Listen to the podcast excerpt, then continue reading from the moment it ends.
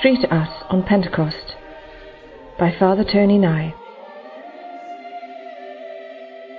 The Holy Spirit could be called God's music, speaking in us, singing through us in loving praise. It isn't easy to grasp or understand the Holy Spirit. Thinking about it for this homily, I thought it would be helpful to consider music and how that could increase a little our understanding of the Holy Spirit. So I want to compare the Holy Spirit to music. Like music, you hear and feel the Spirit, but you don't see it.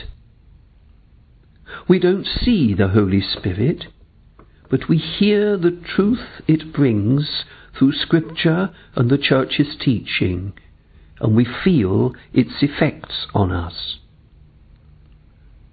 Like music, the effects are powerful. The power of God's love, God's communication with us and revelation to us, God's grace at work in us, God's energy, you might say. In the sound, rhythm, energy of music, there is plenty to move us, even set our feet tapping and our hearts beating. The description of the sending of the Holy Spirit on the Apostle in Acts is full of this energy wind and fire and tongues communicating in many languages. But music can also be quiet and soothing, like much that the choir sings or the Scripture says in the Mass.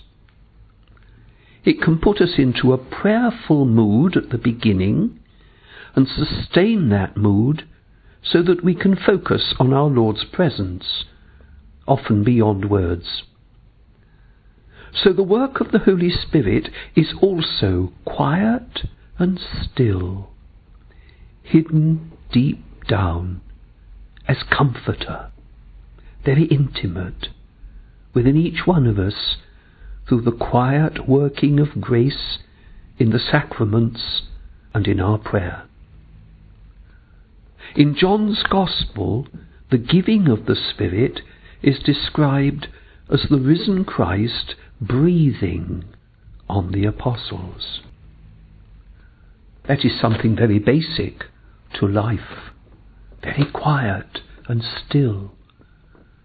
You have to be quiet and still to be aware of your breathing.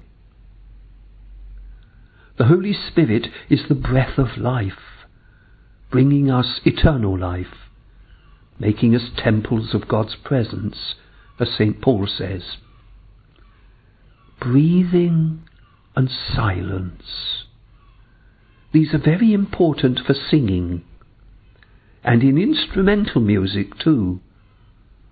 The silence the pause, the echo, helps us to find the beat, the rhythm. It is the same in poetry. The great French poet Paul Claudel has laid emphasis on the importance of the space, the gaps on the page, to bring out the significance of the words and their rhythm, their echo. Our silence in prayer, our periods of silence in the Mass, help us to be in listening mode, to be, as it were, a responsorial psalm in God's presence, to receive the teaching, the insights, the graces of the Holy Spirit within us.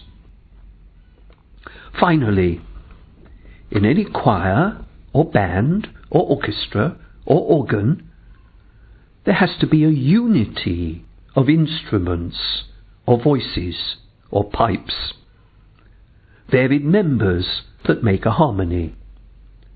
The conductor or director or leader is very necessary to shape that variety of voices or instruments into harmony, making them one.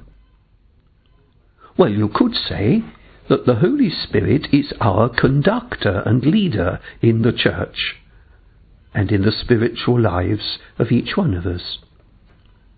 St. Paul writes about this a lot. He is one of our leading sources for understanding the Holy Spirit. He speaks of us as a body with many members. It is the Holy Spirit that gives that body harmony and makes us one.